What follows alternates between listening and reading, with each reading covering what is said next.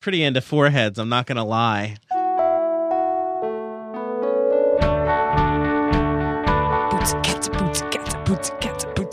We are nerd novices. You can be a nerd novice too. This is episode four. I'm Jim. Taking it down tempo is Megan. Bucket of fish. You know the uh, the the slang syllables for uh, walking a bass line? Uh, Bucket of beans. Do do do do do do do do do do do do do do ham bone. Do do do.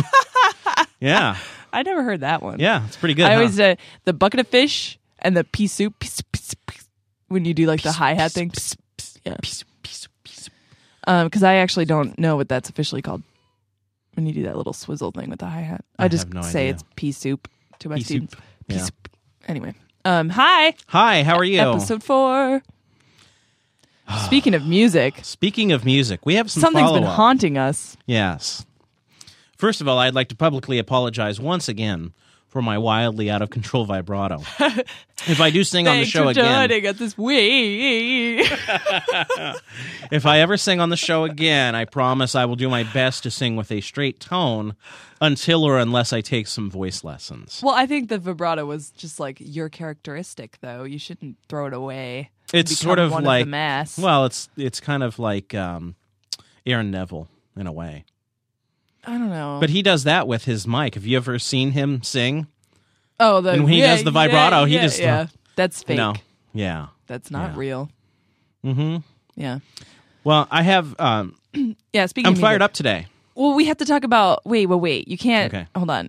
We can't just ignore the music. Yeah, we can't because there's a thing that's been haunting us over the past week, especially you. I think you're losing sleep over it. I I'm am- not entirely sure. I am losing sleep Um, over it. but when I said that um, Spike was the best ever, I sang a melody that was quite odd, and I think it sort of says something about my psyche because it was very dark and and twisted sounding.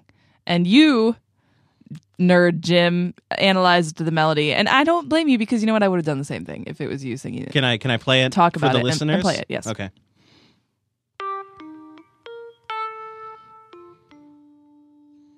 Okay. so it's E flat G, B flat A, F D. Right. Which, if you if you analyze this and try to link it to specific scale tones or even better specific chord tones, Mm-hmm. Uh, what you find is is two things. Uh, it fits the scale of G natural minor, but even better, it fits E flat Lydian, Which is so weird. which is a weird scale. Let me play this for you. Now we all, we have all heard the major scale a million times, Right. but this has what's referred to in music theory as a sharp four.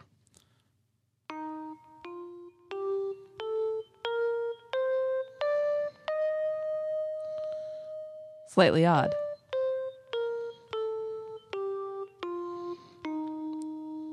I mean, the Lydian scale is Right. Mm-hmm, used a lot in music, but it has when when you kind of uh, single it out, it definitely does have a, an unusual character. Right, just playing it from from the you know do to do. It sounds kind of weird, but um, Right. Yeah, it, it definitely.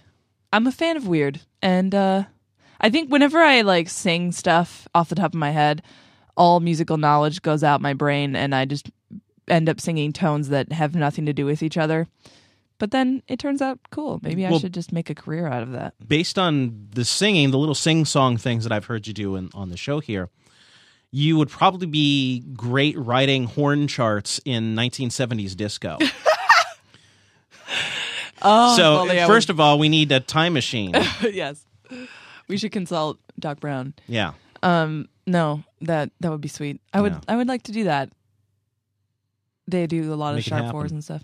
Maybe we can uh, summon the doctor here in the TARDIS, Oh, and see, he can take you back. see, look at our time differences. You're Doctor Who, and I'm Back to the Future. This is crazy. We're Yeah. like just totally. This is why we're have to have hosts, this show. man. Yeah. Yeah, because I've watched Doctor Who before, but I'm I'm a huge Back to the Future fan. It's like my favorite. It movie. really is a wonderful film. I love that movie. Yeah.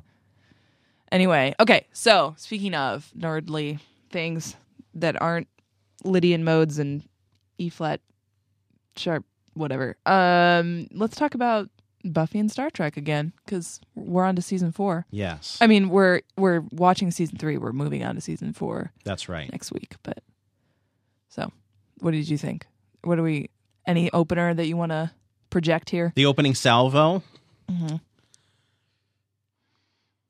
I I had some discomfort. You don't I had some- anymore. No, I I love it. Oh, okay. But here's what's happening. I'm feeling more protective of the primary characters. Uh huh. And so when new characters come Mhm. along that kind of threaten their status quo, Right. it makes me feel uncomfortable. You don't like Faith.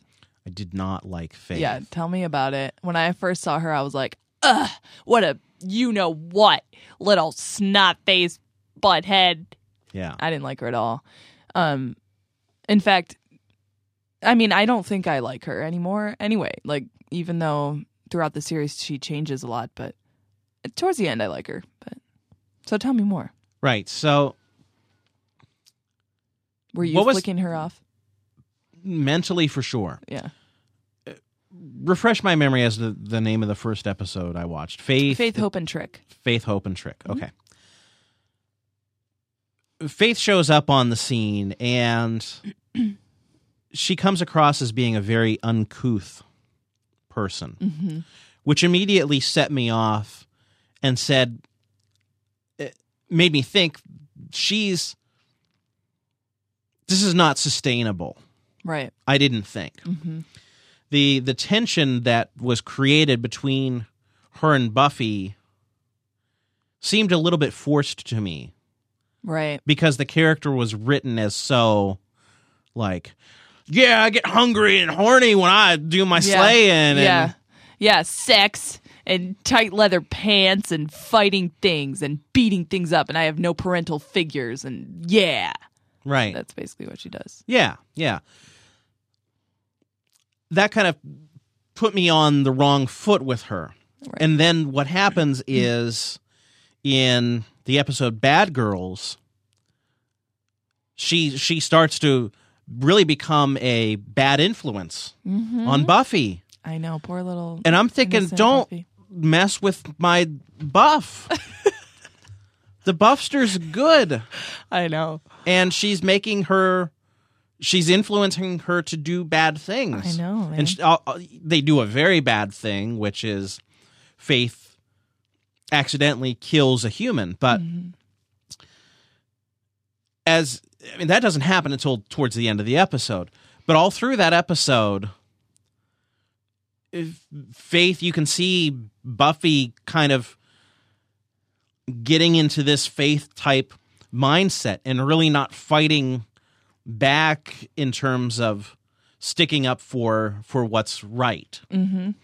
So they they break into, I guess it's a sports supply store or whatever, Mm-hmm. and steal weapons. And Buffy's trying to take a test, and Faith shows up out of the window, and then Buffy just Leaves. leaves.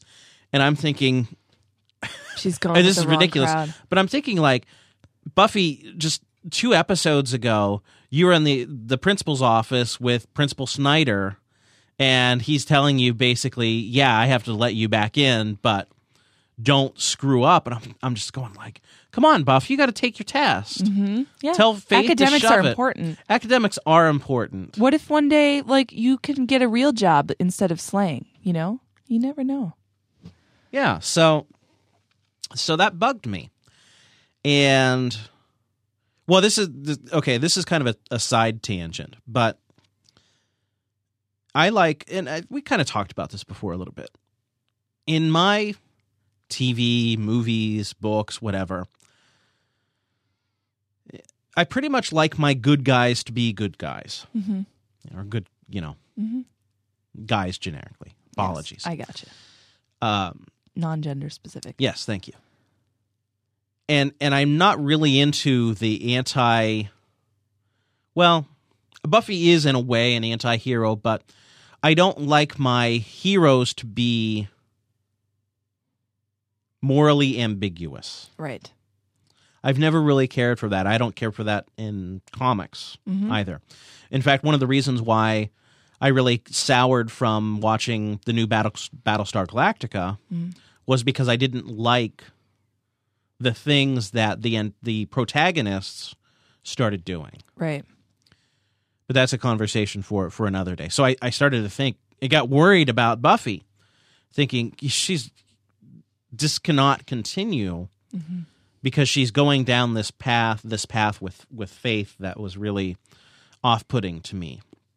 And so it in a way it was actually a relief in the follow-up episode consequences where Buffy comes around and really realizes what what they've been doing, the path Faith is going down, mm-hmm. and even the path that she was going down with Faith is not right. And she tries to help repeatedly tries to help save Faith Right. from herself. Right.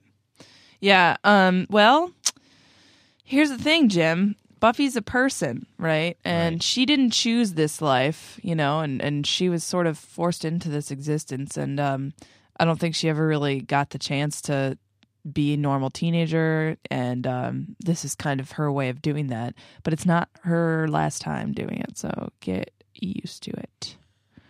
You just have to get used to the fact that you know Buffy as the series progresses, sort of uh, gains more knowledge and, and experience, and therefore accepts her destiny more, more and more as the series progresses. But that kind of creates sidebars where, um, like you know, she might regret it a little bit and then act poorly, or um, she might make personal life choices that don't affect that I mean they do affect her slaying, but they're not directly related to her slaying. But she might make stupid choices in her life, but it's kind of like her only way, her only output of her only outlet of being able to make those choices, you know, because she has to be so serious in her job and take it seriously that there's no room for error.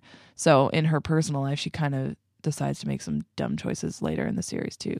But I don't know, expand your mind a little bit. Buffy's a young woman.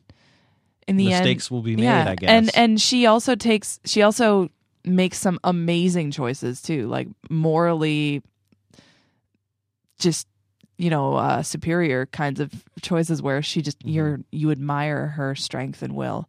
So it's kind of a little bit of everything, Right. No, I, I, I get what, what you're saying, and and my my whole thing was that I don't mind seeing a hero be faced with dark choices, and even sometimes making them. Mm-hmm.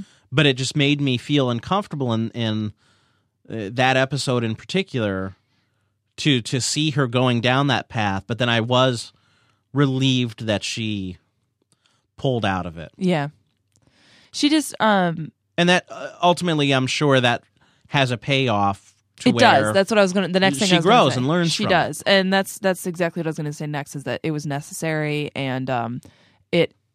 I mean, if not for just the fact that she realized that she doesn't want to be that way, but also a little bit of that attitude is not so bad when you're a Slayer. You know, you got to be uh, like um. There's one episode.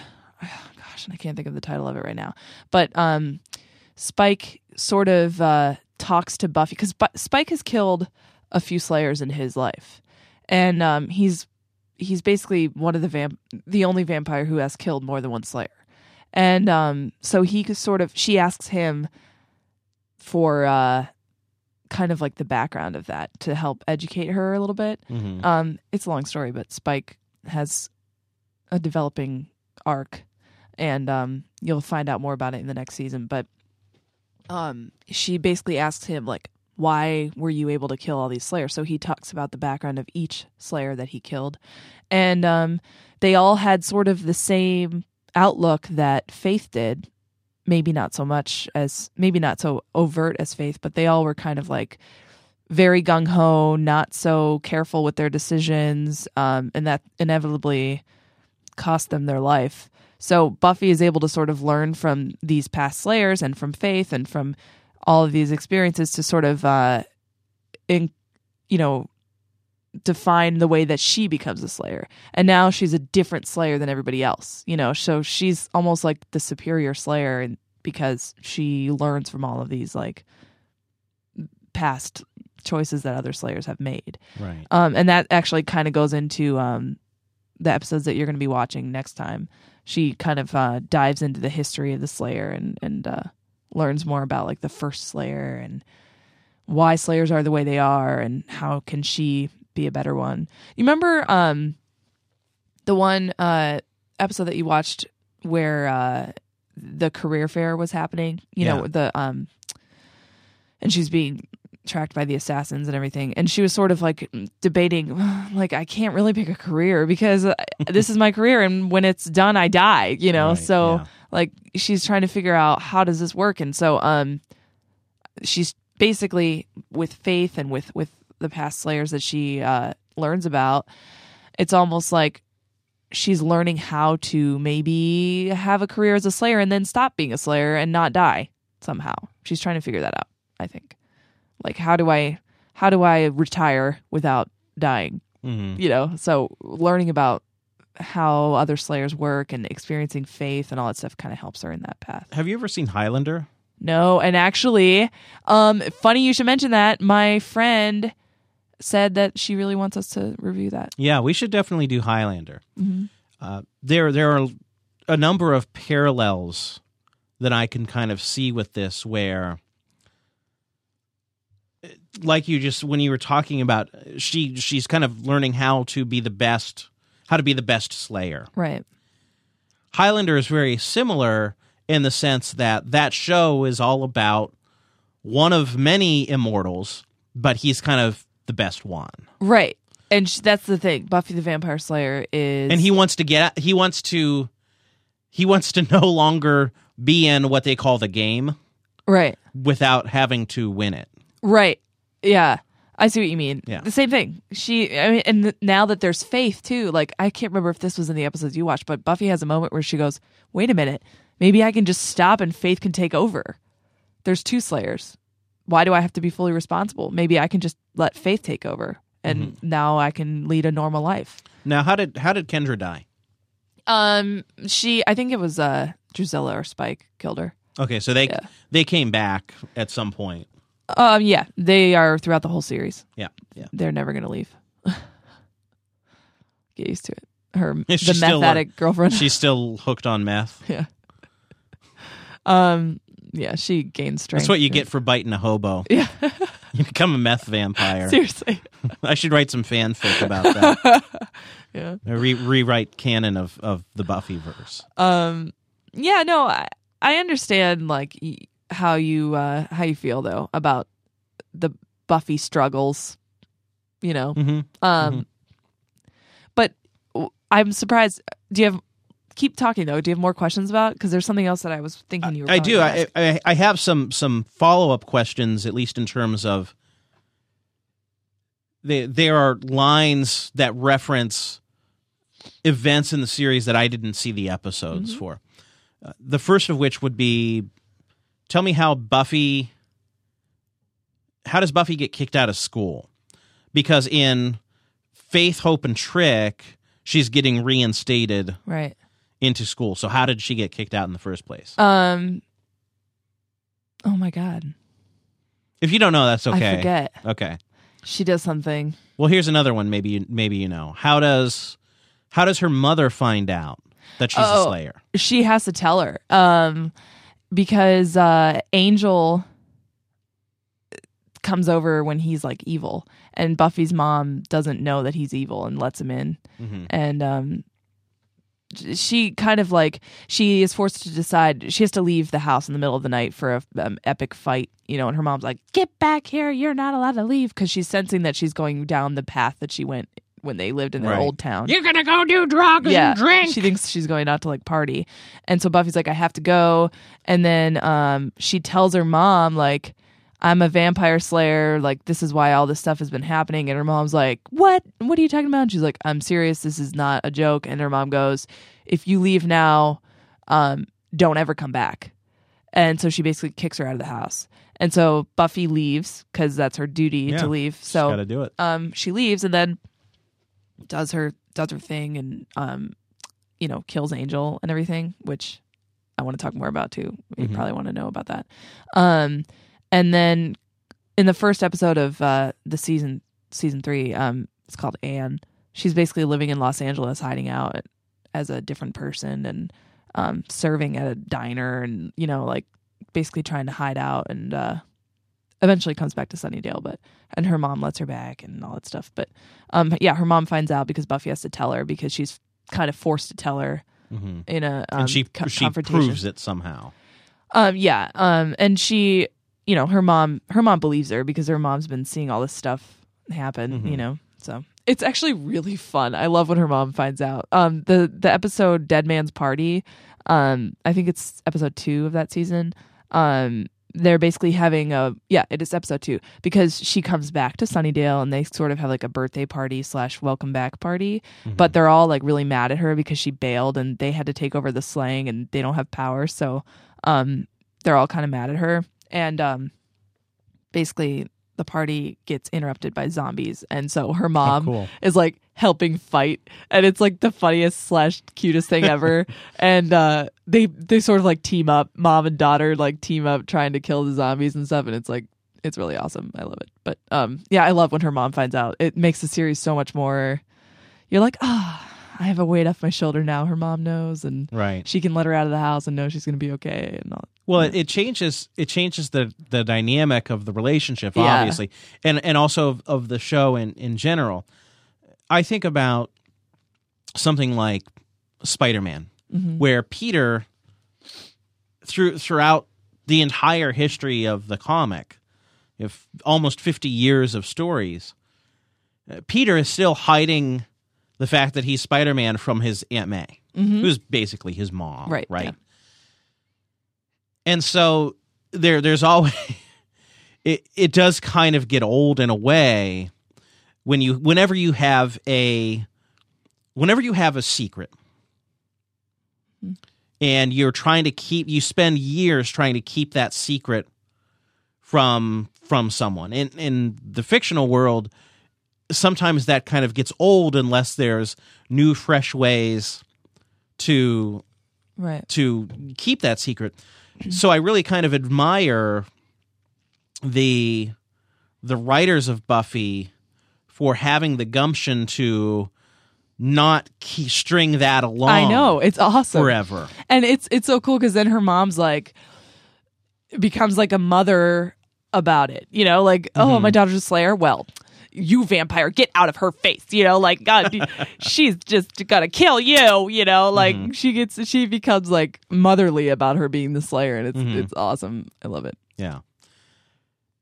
Eh, The other the other dynamic that I thought was was kind of uh, kind of ballsy is is the whole Buffy Angel relationship. yeah you know, because there would be I this is terrible and a total disservice to to Buffy. So I apologize for even trying to draw this comparison, but in a in a way I think of I can't help but think of Twilight yeah with Sparkles now, with yeah. Sparkles and Emo Check, whatever their Yeah. names are. well now you think of that Right, right. And that whole that whole arc is I want to be with you. You can't have me. right i I, want to be with I you. know. You can't have me. So to have them hook up pretty early in the series is kind of like, okay, well that's different Yeah. and and refreshing. Now, I don't I don't know that I really like i hate the Angel. Buffy Angel relationship. hmm In fact, I I don't like it. Yeah. I can Thank just you. say I don't Thank like you. it. I hate Angel. I'm just gonna make a bumper sticker out of it. I hate Angel. He's no good for her. I hate him. First of all, I don't think he's cute. He sucks. And second of all, he's really bad for her, and he's always like doing it anyway, and it really Right. ticks me off. yeah. Um, I don't know. Uh, I I don't like him. He's not good for her, and I also don't like that she's like so obsessed with him. It just except um I'm surprised you haven't asked me this yet. Um and that is uh you know how in uh, Faith, Hope, and Trick, Giles is trying to figure out that spell, and he's like, "Tell me the circumstances of uh, how you killed Angel," and she kind of seems like standoffish about it. Yeah. Did you find out why she's standoffish? I can't remember if you found out. Well, there's a dream flashback. Shockingly, I've resisted looking on Wikipedia for every little thing. Okay, so it didn't reveal, About the show. It didn't reveal why she's um, feeling emotional about it. No. The reason why, and I was wondering if you were going to ask, is because Or if it did, I didn't catch you it. didn't catch it. Yeah. She killed Angel um after he Willow basically was attempting a spell to turn Angel give him back his soul and turn him back into good Angel. Um and uh she attempts the spell while they're in the middle of the battle it's like the timing is like super it's like really crazy and um chaotic and you don't know if she's going to make it or not and and Buffy has to kill Angel so that before Acathla awakens so that he can be sucked in and then like save the world because if Acathla wakes wakes up and creates this whole thing the whole world will end you know? So the whole goal is get don't let Acathla uh open up and try to save Angel and make him good again. Well, it turns out Acathla does open and awaken. So now the only option is to put Angel in there so that he can die and the world can be saved. Right? Um, are you following me? Is that why he sh- f- like falls out of the ceiling from like some hole naked? Yeah, because he butt? he was yeah whatever um, stupid crap. He um he she had to put him in back into um that universe to sort of close off the It's like portal. portal. Okay, Yeah. gotcha. Um, well, her only option is to put him in there, but at, simultaneously, Willow is attempting to to save Angel's soul. So what happens is Acathla opens. Now on, her only option is to throw Angel in there to save the world, Mm-hmm. but then Angel becomes good. Like Willow's spell works. So now Like, Buffy I'm good. And you're being pushed back into the portal. now Buffy has to kill good Angel to save the world. So Son that's why she's so emotionally like distraught because Angel's good for a second and they like kiss and then she stabs him and shoves him in the thing. Mm-hmm. It's insane. Wow. Like that's rough. she makes a huge slayer choice for the good of the world. I promise if I can ever turn you good, I Yeah. won't immediately kill you. Thank you. You're welcome. You should though cuz the world would die if you didn't. Well, It was her choice and needs it of the many, needs of the few are the one. Yeah. yeah. Yeah. It was a really um it was a crazy choice but she doesn't really tell anyone because people would be like oh my god and she doesn't want to have to deal with the emotions behind it Mm-hmm. so that's why she's super uh, torn see. up about it Okay. she killed her boyfriend I really dig that Willow becomes a a witch. oh do you I do.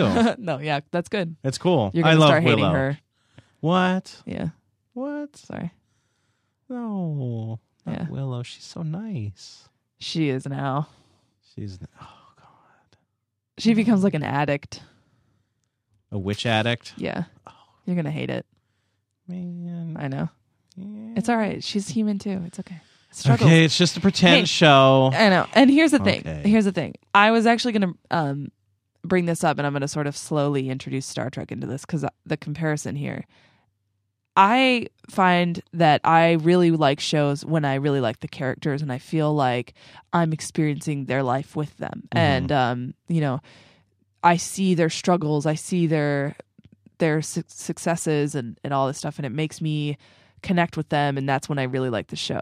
And that's exactly what's happening with me and Buffy. Right. Star Trek is a little bit um lacking in the emotion uh, Mhm. for me. I'm I like it a lot. Um but if you look back on my questions I've asked you before, they're all character related. Mhm. And, and I kind of like miss that a little bit because um I I uh I like to see uh characters get really upset and lose their minds a little bit and I Mhm. like to see them, you know, freak out like a person would in a scary situation. So this is why I really love Buffy because even just if Buffy was only one character, Buffy throughout Mhm. season 1 through 7, it would be super entertaining because she goes through so much and like, you know, her her, she she develops as a person. By the end of the series, you're like, "Whoa, who is this adult like professional slayer?" Mhm. Whoa, you know, like all of a sudden she's this like righteous hero, and it's already a huge difference yeah, just between season one and season three. right. And I love that, and um, part of it has to do with her making stupid choices, you know. So that's what I love about Buffy, and I hope I hope you can uh, maybe cry a little, but but be glad that these things are happening to your favorite characters because it helps them in the end. Yeah. Sometimes can- it makes for series or seasons that you kind of don't like watching, but Mm-hmm. Yeah. Right. especially Faith. Well, at least with Faith, I never liked her to begin with. Right, so you can just kind of Unlike Willow, who I love, and apparently that's she's gonna, gonna, she's gonna make you sad a little. Okay. Yeah.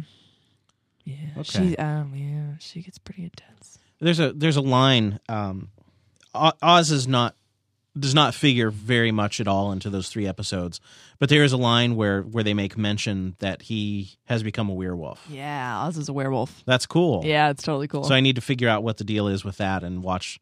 I I gotta watch them all, but it's really funny though. Can I tell you how he Yeah, becomes go- a werewolf? go for it, please. So um there's this episode uh where there's werewolves, you know, whatever. And so Sunnydale has werewolves happening and then um Buffy has to try to figure it out. And it turns out that Oz is the werewolf and he didn't know. And um basically you don't ever see him become a werewolf because uh what he does is he calls up I forget like exactly why he has this idea, but he calls up his aunt and he's like, "Hey, like it's just like a subtle telephone conversation. Like you almost could miss it." And uh he talks to his aunt for a second and's like, "Oh yeah, my baby cousin Billy or whatever his name is. Um like he bit me on the hand. He wouldn't happen to be a werewolf, would he?" And his and then he's like, "Oh, crap." Like that's That's it. That's exactly how you find out he's Wow. a werewolf. He got bit by a kid who was a werewolf, and uh, it was like non-confrontational. Just like a kid bit him, right. just like out of childlike behavior. That's great. And now he's a werewolf. Yeah, awesome. it's really funny. Um, and I love that they did that. It wasn't like this epic like. You know, battle and, and Right. Oz jumps in the way and gets just bit. happens. No, it just happens. Yeah, random household Yeah. accident. sort Sunnydale. of. That's what happens when you Right. live in Sunnydale. Um, and he's like, It's always cloudy in Sunnydale. Yeah. Yeah. And it's funny because you only hear his end of the phone conversation. You don't hear the other end at all. Mhm. So he's just like, oh. it's awesome. I love it. That's great. I think that I think the last big questions I had for you uh, were and and comment I suppose were what what happens that caused Giles to get fired. Uh huh. So that's a question, and then the related statement is I do not like Wesley. I know. But they really make him they they they look like they could be brothers. I know. like Wesley could totally be a younger brother to Giles.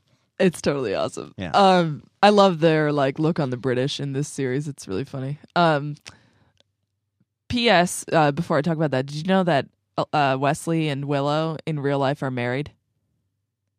They met on the set of Buffy. Alexis Denisof and, and yeah. Alyson Yeah, Hannigan. yeah, yeah. Yeah, that's how they met. So while you're watching, you can be like, "Oh, And they have a little baby romance spurs." Actually, two. Two, yeah. Um. Anyway, so um, And isn't she getting stalked, Alyson Hannigan? what do you mean? In real life, like there was a there's like a stalker issue she's dealing with right oh, now. jeez. Yeah, that's terrible. Well, that's Totally not my fault, people. It wasn't me. No. Um. So okay. So here's what happened. Uh, Buffy and Giles are sort of like becoming almost rogue, but not really because they realize that the Watchers Council is just a bunch of fuddy-duddy old men who, or and women, um, who um have these ideals about what the Slayer. They're like all books, you know, and they don't really know the real life about it. Mhm. And um, they're not on Buffy's side enough, and she's always saving their butts, but they always like reprimand her for doing it out of out of uh requ- out of uh, code or whatever, you know. Mhm. And so she quits the Watchers count. She's like, Mm. I'm no longer your Slayer. She's kind of like a Slayer, but doesn't report to them anymore. She's like, don't ever uh, tell me what to do. I'm going to do my job without you, you know. And so they fire Giles because they think that he is becoming too emotionally attached to her and he doesn't um basically like uh train her enough or you know bring her back to the rules or whatever so they they fire him because he is too emotionally attached to buffy and not seeing what's really important to them, which is um, following code Mhm. restrictions and whatever. Okay. So he he gets fired and she quits and they basically are like um you know screw you watchers council we're just going to do our job better than you tell us to. I see. But before she quits is when they get a new watcher um and that's Wesley and Okay. Wesley's actually Faith's watcher. Right? well, I think he mostly he's mostly Faith's watcher. is he? Yeah. Isn't he? Isn't he like her replacement watcher? Yeah, he's like kind of That's both the their deal, right? watchers. Yeah. yeah. Yeah. Um, but she just doesn't really listen to him because Mhm. she's kind of like close to quitting, and you Mhm. know, He's a total sellout, anyways, mm-hmm. because they got captured and brought before Mm-hmm. Balthazar, and he's like, "Oh, I'll tell you whatever you want to know." yeah, he's a wimp. Yeah. Yeah, but if you watch, um, as much as I dislike the series Angel, which is actually starting, it starts after this season. Mhm. At the end of this season, um, Angel leaves and goes to L.A. and basically starts his spin-off series. Okay, good. Um, Get him out of yeah, there. get him out. Yeah, so he doesn't really show up very much. yeah. I mean, he comes every once in a while, but um, Wesley is actually in that series, and he becomes a badass. Excuse me. Mhm. He becomes awesome. I liked the scene where he meets Cordelia. Yeah. That's good. Oh my god. Oh my god. Their whole arc is hilarious. It is so funny. It builds up and builds up, and then you're like, oh, that's it. It's really funny. um. Oh, you won't watch it, I don't think, because it's it only goes through season three. Yeah. So, do you want me to tell you how their arc? Yeah, lay it on It's me. really funny. Yeah. they're always like googly eyes at each other for a long time and Mhm. and uh finally like towards the end of the season they finally kiss and it's like the worst sloppiest disgustingest thing they've ever and they're both like uh never mind So every later." kiss Yeah. I've ever had in real life, basically.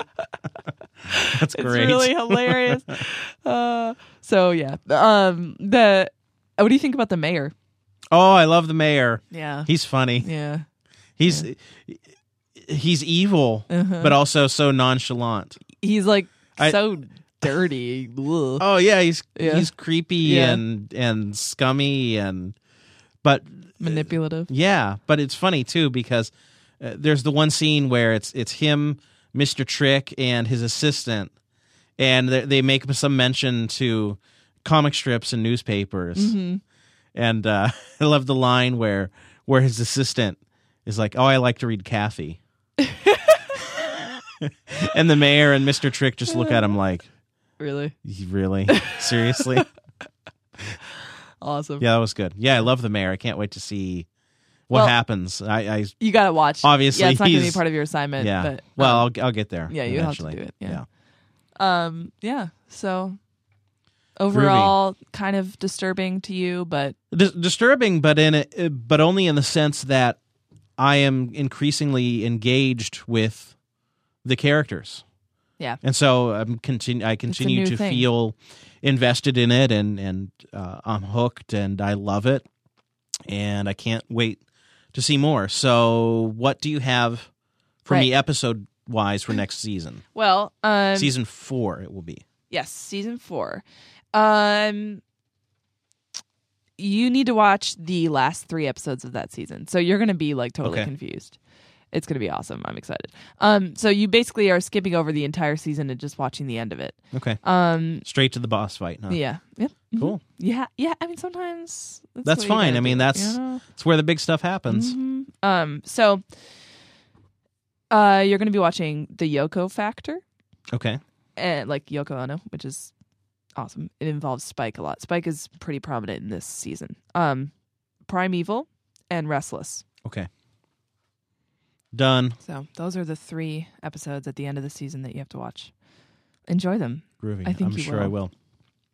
Excellent. So let's talk about this Star Trek thing. Yeah. Um, you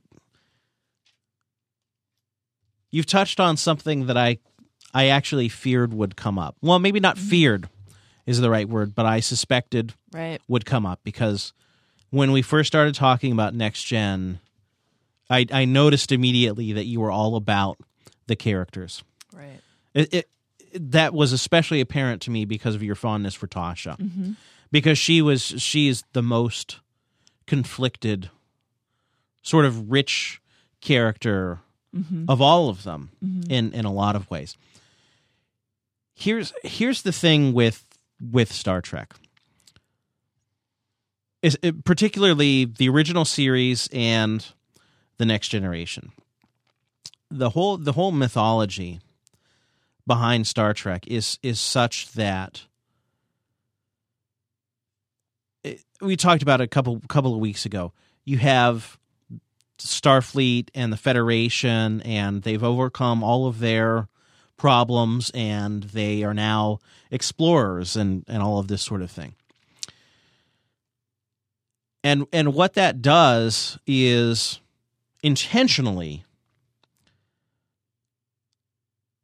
homogenizes the emotions of the characters mm-hmm. and puts puts the focus on how they resolve external conflicts and how they work together to resolve external conflicts rather than spending a lot of time dealing with inter uh, their own problems Right. and interpersonal relationship problems. So there's Right. there's not very much of that at all in the next generation. You, you never see Worf and Commander Riker get into a fight. Right. And and you never see them you almost never see them react to a lot of stuff. Like um I I think what you're basically saying is uh you know the plot line is that they are uh they're basically soldiers and they act like like soldiers. They don't have um overly emotional reactions. They just take everything as their job, you know, and they just do what they need to do to fix the problem. It's interesting to me that you you label them as soldiers. I know because they're on peace missions and Right. they're not really at war, but but they do act like a unit. They don't act Right. like individuals. Um, and they are a crew that you know works in the same sort of way that a platoon would work. right. You know. Yeah. Yeah, so it's all kind of coming towards the the the common good sort Right. of thing. Another way to look at it that I think uh, again because some people are really anti the idea that Starfleet is military or whatever. They would say, well, it they're a group of scientists working together. But it- Yeah, but the United Federation of Planets Yeah. sounds a little bit more like a military. So yeah, than- I, I like this Yeah. this angle that you're coming from with Yeah. because I think it holds a lot of it has a lot of truth to it. right. So mega mega points for Megan Thank you. Mega for mega uh, points. for drawing that that comparison. So th- there is that, and and like in our first discussion episode, I, I even then I I was thinking like, I hope you don't get bummed by the fact that there isn't really that conflict that happens. Having said that, though, there is some there is. and and we will see I'm I'm actually already thinking ahead to to what episodes I want to introduce you to. And I'm I'm purposefully going to be recommending episodes that I think help show character development cool. because I want you to see that they're even even though they don't really have much in the way of personal problems, there are arcs and are developments Right. that that happen. And uh, while while I'm thinking of it, if if anyone you or or anyone out there is is interested in Star Trek that has more of the personal relationship conflict type stuff, Star Trek Deep Space 9, which is the next spin-off series after Next Generation. They ran parallel for a season or two. Um, that has that has more tension in it because there are uh, Starfleet officers who are in charge of a space station that is not a Federation space station. It's own, it's run it's owned by the Bajorans, who are this race who are not Federation members. Uh-huh. So there's some tension there, and in Star Trek Voyager, the next series after that, the the crew is is manned partially by people who were in a group called the Maquis. Hmm. which is a, is a rebellion organization. In fact, the first the first officer and the chief engineer of Voyager were Maquis members, former former Starfleet, Right. and so there's kind of conflict there with, well, I know you're the captain, Captain Janeway, but you're all virtuous Starfleet and blah blah blah. But screw you, I'm Maquis, and we don't really want to do it Right. your way. Okay. So you can get more of that.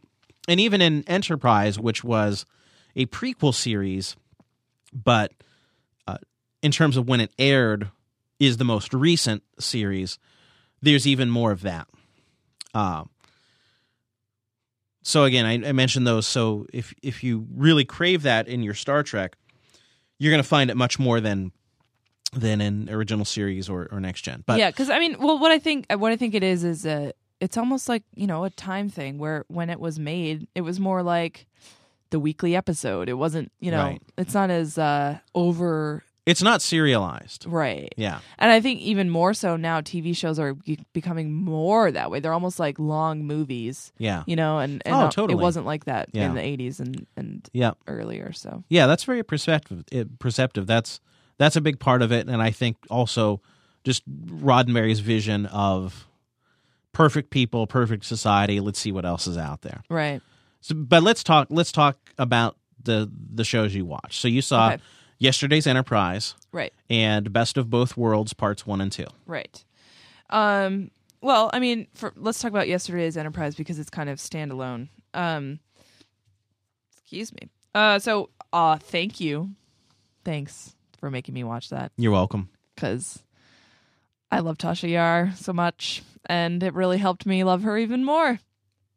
I kind of want to marry her a little bit. Um, no, she's awesome, and uh, I really, really, really loved because when it first started, it was like, I mean, like, what's the point of her really being here? Kind of like they just wanted an excuse to bring her back. Hmm But then as the episode kept going, I was like, holy crap, she's making up for her crappy death. This is awesome. Exactly. Ah! exactly. And I still haven't even seen her like death yet, but you the way you described it and the way it's described in the episode, uh, yesterday's Enterprise, is that it's a senseless death and it doesn't really have much meaning to it. And that really made me sad. And um, the fact that she makes up for it in this episode is amazing Mhm. and makes me so happy. So um I was really excited and I just was like I wanted to thank you for making me watch that episode cuz it made me really happy. You're quite welcome. Yeah.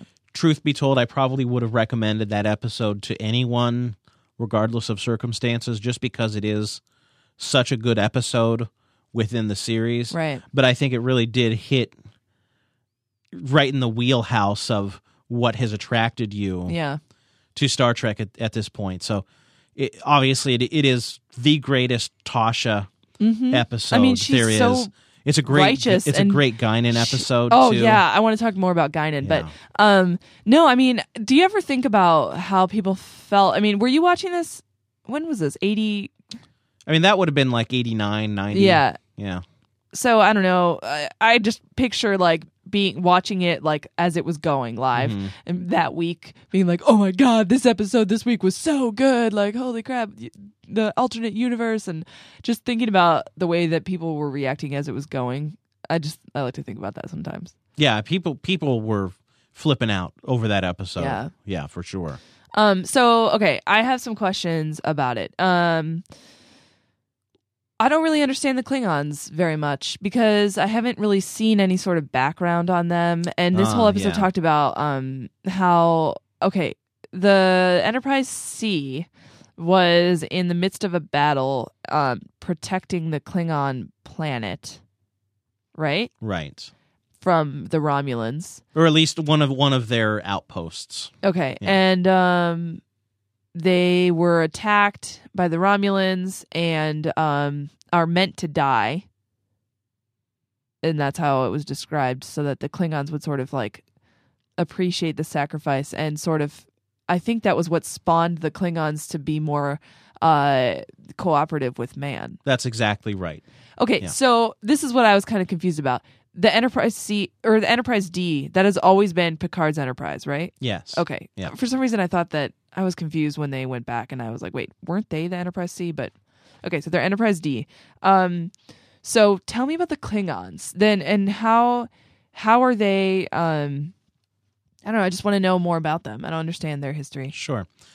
Well, it, the Klingons go all the way back to the original series, and it's not not really germane to the conversation too much, but in the original series they didn't have the the forehead ridges and stuff Oh, like that. They basically just had sort of brown makeup and Oh, uh, weird eyebrows, that sort of thing. I like the forehead. Yeah, the forehead is is where it's at. but they pretty into foreheads, I'm not going to lie. Rule 34 that people. I'm sorry, I keep clipping on the audio. You know about Rule 34? That's all right. We we we bumped up our gain a little bit today and maybe a little bit too much. Should I turn it down more? I think I'm eh, going to. You can if you want. I'll I'll vamp while you do that. Okay. I'll tell you about the Klingons. So they go all the way back to the original series, and they they were an enemy of the Feder- Federation. Not at by that point in the original series, it wasn't all out war, but they they were not buddies by any means. There there was something called the neutral zone, which there's also a a Federation Romulan neutral zone as well. So it was a situation where They just didn't It mess was- with each other. you yeah you stay out of my turf we'll stay out of your turf but then there would conflict would arise because there would be contested areas of the neutral zone Okay. They were fighting over land, basically. yeah Yeah. exactly exactly in the original series movies okay? Hmm so star trek 6 Prior to uh, Next Generation, or Well- simultaneous with Next Generation. in Yeah. this in this case concurrent with with next gen. Star trek 6 the undiscovered country. That whole movie is about one of the a natural disaster occurs on one of the klingon moons praxis and practice praxis is one of their dilithium mining colonies dilithium dilithium crystals are these crystals that power warp drives. Aha. So if you don't have dilithium, in yeah, Back to the Future. exactly. There we the go. Flux capacitor. Yep. Okay. Got it. So without dilithium, you're screwed as a spacefaring species. Right.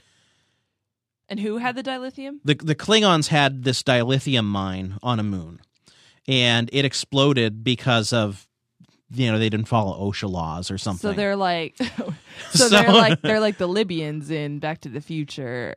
well, they're more like the Russians. Okay, so Okay, but okay. not in the Back to the Right, Future. yeah, we're ditching the Back to the Future analogy. okay. that's I. I wish we could continue it. It's fine. It's fine. It doesn't doesn't quite fit.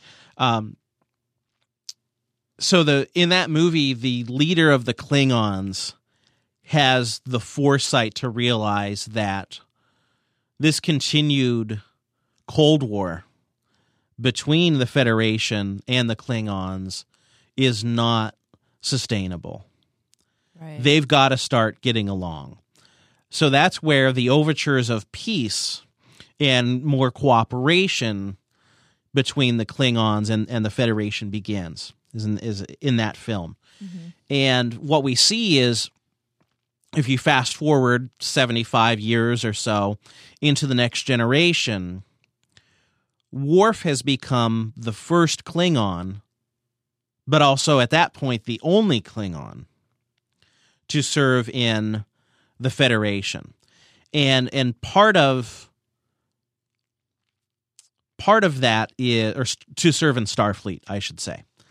Um part of that is because Worf is actually adopted. So he has human adopted parents. He kind of gets brought up in a culture that then enables him to become So he's like he's a member the of Star. liaison. He's he's well, he's a la- liaison, but he's also an outcast, right, and the well- other well, Klingons do not approve of him. Right. So he he's like he's like the the guy that has personal connections with both both sides and uh, is trying to find his place. Exactly. Yeah. Yeah. he's always really conflicted between Right. between these things. And so again, by the time we we get to the next gen era, the Klingons and and the Federation are getting along pretty pretty well, all things all things considered.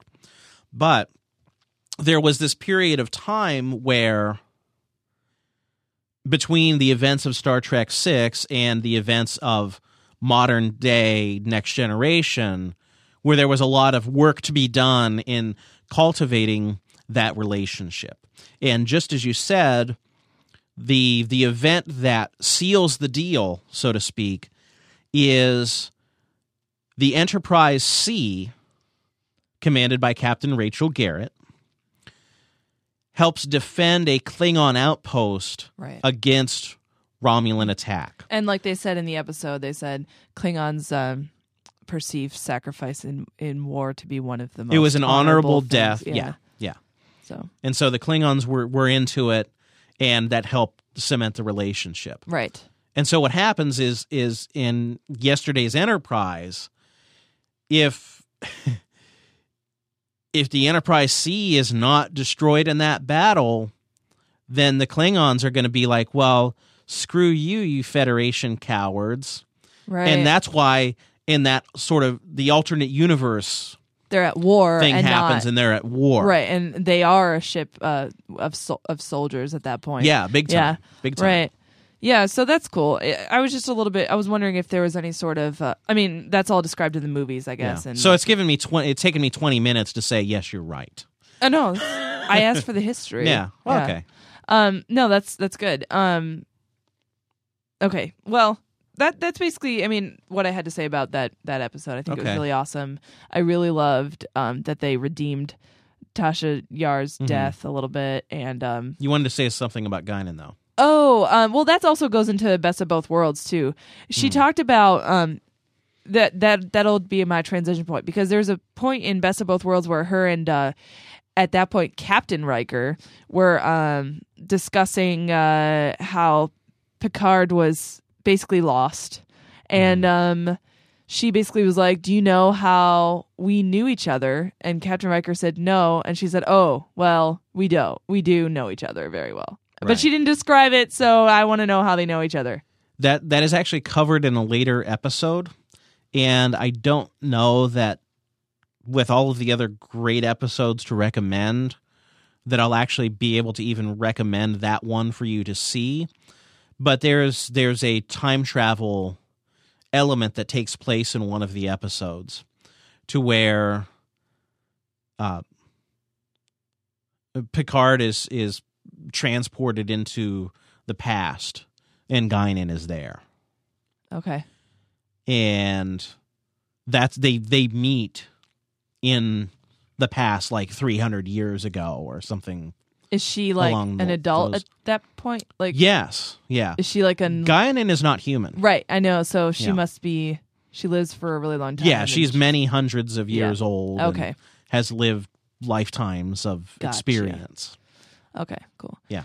Um. So best of both worlds. Um. That was uh very um epic, and I I really really liked that those two episodes. They were Mhm. part one and part two. Um. And it did sort of satisfy my urge for character development a little bit. Um. And uh. I also was able to understand the reference that Xander made in Buffy about Right. Locutus of Borg and resistance is futile, which Darth Vader says too. And I don't know, it's kind of like He never says resistance is futile. Darth Vader says wait, it is useless to resist. yeah, no, no, no. He says, um, uh, no, he says something else with futile in it. I'm trying to think. Maybe I don't know. Hmm, I'm just misquoting, I guess. Oh, bad. you are misquoting. Megan. He never says futile. Right, yeah, I'm wrong. Darth Vader never says Um, futile. That's okay. You're Whatever. not. You're whatever. I'm not a novice about nerd Star novice. Wars. Jerk. Yeah, we'll Okay. find out. We'll find out one of these days. Mm, whatever. Yeah. Okay, so um, when I was watching these episodes, I really started hating myself a little bit because I'm mad that I never watched this show I just I was like, what is wrong with Really? you, Megan? What is wrong? With I you? applaud your self-loathing. Yeah, I was loathing really, but a lot. yeah. Yeah. Um, so um, I want to know. uh, The Borg are like, first of all, it is not very aerodynamic to have a cube-shaped ship. Come on, Totally not. Borg. Totally How are not. you able to go so fast when you have a cube? That is not cool. Although there is no air in space, so maybe that doesn't make a difference. Yeah, aerodynamics don't matter Yeah. actually. That's true. But it doesn't look as it, it looks lame. It looks like you're He just drives like around a dragging a, box. block. Yeah. yeah. what the heck? It's like how I drive a Scion in space. Yeah. Stupid crap. Oh, okay. So yeah, it is totally or an element. Yeah. Um, has the crew encountered the Borg since Q Who? Is this like a? Is this like a, a long gap of? no, they haven't. I'm just wondering because um, okay, so Q Who is like sort of the introduction to the Borg. We find out they destroyed Guinan's people. Um, well, they all were scattered across the universe. Um, and they're bad, bad, bad, bad, bad. Okay, cool. We figured that out in Q Who. And then in Best of Both Worlds, it's like they're super, super bad, and we have experts on them, and they're like these, all these things. But we never really like understand. We don't really like get it from their perspective because we're never really shown them doing really bad things. Do, does that make sense? Like I, I was like, okay, the Borg are bad, but I don't really get how bad they are because I've never seen them like kill a whole race of people or whatever. It's all talk, Right. you know. So I was Well- just curious to see if if they had actually encountered them any more times between Q Who and these episodes to sort of further develop the Borg as bad, bad, bad. Here's that's a good a good point and a, and a good question. And and here's the thing: uh, the Borg are not the mustache twirling. well, no, but type they're villains, they're almost like the ultimate villain because they have no s- They compassion. they are they are a they were completely amoral. right. Yeah, they have nothing. They have uh, only drive to succeed in their mission, which turns out is a very bad mission. Right. Um, so right. So I guess there. I don't know. There's not much to really tell other than that. There there there isn't, but but that's in a, in a way that's sort of the beauty of of the Borg is is it's not the typical it's it's a villain that is not in any way the typical villain. They're they're on a mission which is to become better. And they think that the way to become better is to take anything and everything and adapt it and modify it to be part of them. Oh my god, dude, you're season four of Buffy. Same type of villain. Wow. Adam, same type. It's going to be totally like, oh my God, we're totally relating to each other right now. Sweet. Because when you watch that, you're going to be like, holy crap, the Borg, basically. Because Adam is like this uh, uh, combination of every, like lots of demons put together into one sort of cyborg Mhm. demon. Um, so it's kind of like very similar. And he has the same, he's like a very mission based bad guy Hmm. and um, almost undefeatable and, you know, hmm same type of thing. So it's going to be Awesome. going to be quite the cool comparison. Excellent. But anyway, Yeah. um, yeah. So, um, okay, we're kind of talking a lot, but I I was just gonna say that um, in this episode, first of all, Picard is awesome, and um, I just think that the one thing that really kind of bummed me out, which I've said before, but specifically to this episode, Captain Picard gets stolen, and everyone just kind of stands there. No one's like, "Oh my god!" Like no one freaks out. Mhm. Everyone's just standing there being like, "Well, what do we do now?" I Hmm. I I want more reaction. I want more like freak outage. freak outage. I just I think I, think that speaks to to their nature as rational, collected, yeah. to an extent unemotional. I mean, they they are upset and they grieve I know, and you know the fact that he's you know they're connected. and, yeah, and and everything. But yeah, I can I can see where you're coming from. There should have been the more like a oh my god, you killed Kenny. yeah, like a panic moment. Yeah. There's none. I don't know. Mhm. It almost makes me. Uh, it just makes me like um crave a little bit more. Mhm. But but I don't know. I guess they're just very focused. Yeah. I don't know. I think I think you're right. I mean, it's just a flaw in the Yeah. the writing. It's just the style of the time, I think, too. Mhm. And uh, it's almost like, you know, every, well, and going along with that, I mean, a lot of their episodes that are a little bit more epic, like 90% or 95% of the episode is like, um, is like, how are we going to f- fix this? How are we going to beat them? How are we going to whatever? And then at the end, all of a sudden, it's like, oh, we'll do that. Done. And it's just like this quick resolve at Right. the very end of the episode, and everything's fine again yeah. it doesn't it, it i don't know it the the arc of the story is very um it, it takes forever and then all of a sudden it's done hmm you know I, it's different than Buffy Right. Yeah. different. Yeah, you're you're right though. I mean, the the conflict in the conflict of the week in Star Trek is always resolved in the last act. the last like two minutes Right. Yeah. i mean not even last the last part act of the last the la- act. yeah. yeah. so oh well Yeah. I, I still really like it i'm still really enjoying it i've been watching i've been watching episodes in season one hmm to fill in to watch you know i want to watch through the whole thing so Mhm. i've been doing that so Okay. i enjoy it a lot okay. It's just very different than what I normally would choose, I think. Yeah. Yeah. Uh, Star Trek is very much its own genre. hmm It really, it really, really is. I'm glad you liked Best of Both Worlds. It's it's the biggest action two parter I mean, it's that intense. they did in yeah. the whole series, and it's intense. And just think, like you were saying before about, imagine watching that back when it first aired. Right. That was the season cliffhanger. I know. Like, that's Can a you whole imagine summer of being like, Captain Picard gets phone." snapped, and you're like, "What? No!" Yeah. Oh, sorry, I The forgot, vibrato. I forgot about What? that. I wasn't singing. No. Wasn't singing. Yeah. Okay. Yeah. Okay. Yeah. Anyway, so we need to stop and we need to talk about our um, new idea. But I got to tell you, uh, I tell you what episodes to watch. Oh, yes. So- before we do that, Okay. What episode should I So, watch? one I Ooh, definitely that was want, a good melody. Okay, go ahead. and I talked over it. Shame on me. no. What episode should I watch? That was what I did. Thank you. Pretty Beautiful. Cool. Yeah. Got to auto tune that. Yeah.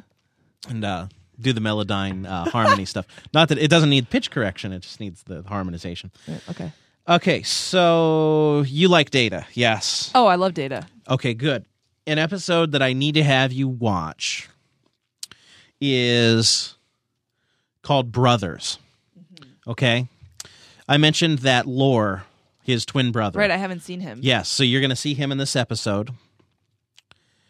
And so you got to check that one out. You're also going to see Picard continuing to deal with the emotional side effects of having been transformed.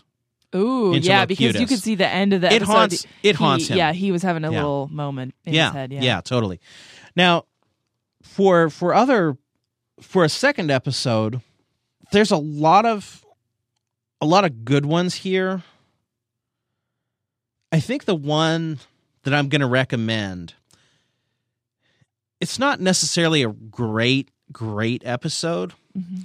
but it introduces a fun character, Lieutenant Barclay. Okay. Actually, I don't think this is this wouldn't be his first episode, but it's one of the episodes in which he's featured. Right. It's called The Nth Degree. Okay. And I think this will also speak well to uh, if you're looking for characters, people who aren't perfect in in the Star Trek universe, Barclay is far from perfect. Sweet.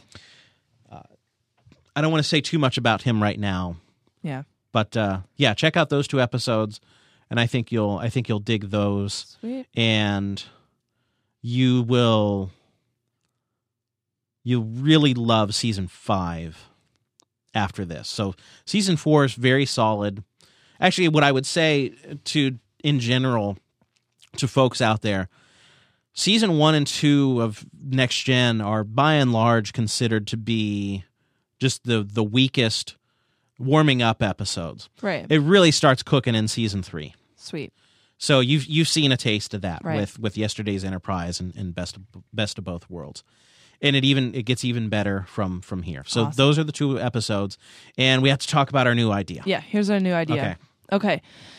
Uh, Nerd Novice Book Club. Right. Reading books, Yeah. no vibrato, Books. Yeah, we're gonna read books. So our next, uh, slowly. yeah, slowly. It it'll be a uh, first week of the month type thing, and we're gonna start by reading a book we both have never read, um, but probably should read, and that is uh, the Game of Thrones, the very first book in the series by George Double R Martin, and uh, Railroad Martin. Yeah. and uh, so we're going to start by reading that. So if you would like to participate, you should probably read along with us, and you should probably start now because we are going to. Uh, we're announcing it now, but we are going to start talking about it on March sixth, which is the or March seventh. Sorry, when our episode is um Yeah, when it aired. publish. Yeah, it'll um, publish on the seventh. It'll publish on the seventh. yeah. So um, we're going to talk about it then. So you only have two weeks to read roughly 200 pages. So what we're doing here, this book is a little bit um, oddly organized. The chapters are not numbered; they're named after characters. Some of them repeat. So what I'm going to say is read up until the chapter called Bran, which in my print edition starts on page 200. Um, basically the should I the last sentence of the last chapter you're supposed to read? Yeah. Read up ahead. to the sentence. It was her 14th name day. Whoa, sounds sexy. I don't know what that means, yeah. but sounds pretty cool to me. So, um, we're gonna read Game of Thrones or a Game of Thrones. So you should probably read along with us because we're excited. Even though this is gonna make me have to work a lot. Dang, This is harder than This watching like- a TV show. a job. Yeah. And I'm not, I'll be the first to admit, I'm not much of a reader these days. I know it's gonna be. We're gonna. I hope Yeah. we don't. But this is good. We have to, we have to improve ourselves Yeah. uh, by, by going through this process. And I, it'll be fun. I mean, this is, everybody and their brother who's read this series And my brother has read it. loves it. Yeah. I'm glad to hear the endorsement. That's Yeah. excellent. Um, it is obviously obviously very well liked. I have not read it. I haven't seen the show. Me neither. I'm just nothing. So zero knowledge. Yeah, so we need to we need to unnovicify, novicify, A novicify. novicify, A novicify. unnovicify. I like un, un, A un, novice. A un- novice. unnovice. Are there two ends? There would be two Yeah. ends. Okay. Curious. Yeah. Okay. Well, So we need to do that. Yeah. And to be clear, that's that's just going to be the first first show of the month for however long it takes to get through the book. right. So we're not going to be ignoring Buffy or Star Trek or other future shows. It'll just be first first episode of the month is going to be book club. Month. Yeah, it'll be like a little, uh, just a little random fun thing yeah. to sort of change it up a bit. That takes so much time. Oh my god. Yeah. The words are so big and long. Yeah. It's okay. I got to get the audiobook version. Yeah, we can maybe trade off chapters and like really cheat, Yeah. kind of. Maybe I could read. No, well, we should no. Well, we should I'll just read the do odd it. ones. You read the we're, even ones. we're adults. We can read a book. books. Oh, you sound like Gollum. That's that's how you start your Gollum voice. Exactly. You do like the no, no, whatever. You do that, and then you add raspiness to it. Hi, my name That's not That's, right. that's Cartman. Sounds like yeah. Ma'am, ma'am, my precious.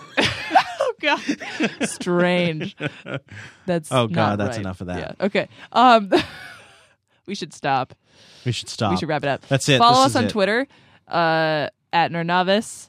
Um, and uh, our website is nerdnovice.com. Like us on iTunes. Not like, sorry, wrong term. If you enjoy this show, here's Yeah. listen carefully. You'll notice Jim has the spiel. how I how I phrase this. If you enjoy the show, please take the time to leave us a review and a star rating on iTunes. If you enjoy the show. yeah, right. So we don't want any bad Right. reviews, please. If you're listening to this and you think it sucks, Go. you can email us and tell us that right. and we'll just delete it. Or we'll talk about it. Actually, we'll read it or Yeah, you know, with Uh, we are open in, all seriousness, we are open to constructive feedback. Absolutely. But if you enjoy the show, leave us a review on iTunes. Yes. It is much appreciated. That is the best way that people can find out about the show. The other way that's even better, arguably, is if you like the show, tell a friend. Right. Get them hooked. Yeah. Unnovicify. Yeah. novice by them. Yes. Yeah. Okay, so um, not only follow us on Twitter, but also tweet us because we would like to hear from you. Yes, please do. We're hearing friends tell us what to do, but we want to see it publicly on the internet. So we want to hear from strangers. yeah, we want to hear from with weirdos. candy. Yeah. okay. On that right. note, yeah, we should probably stop. Um, on that note, thanks for listening, and we'll see you next time. Toodaloo.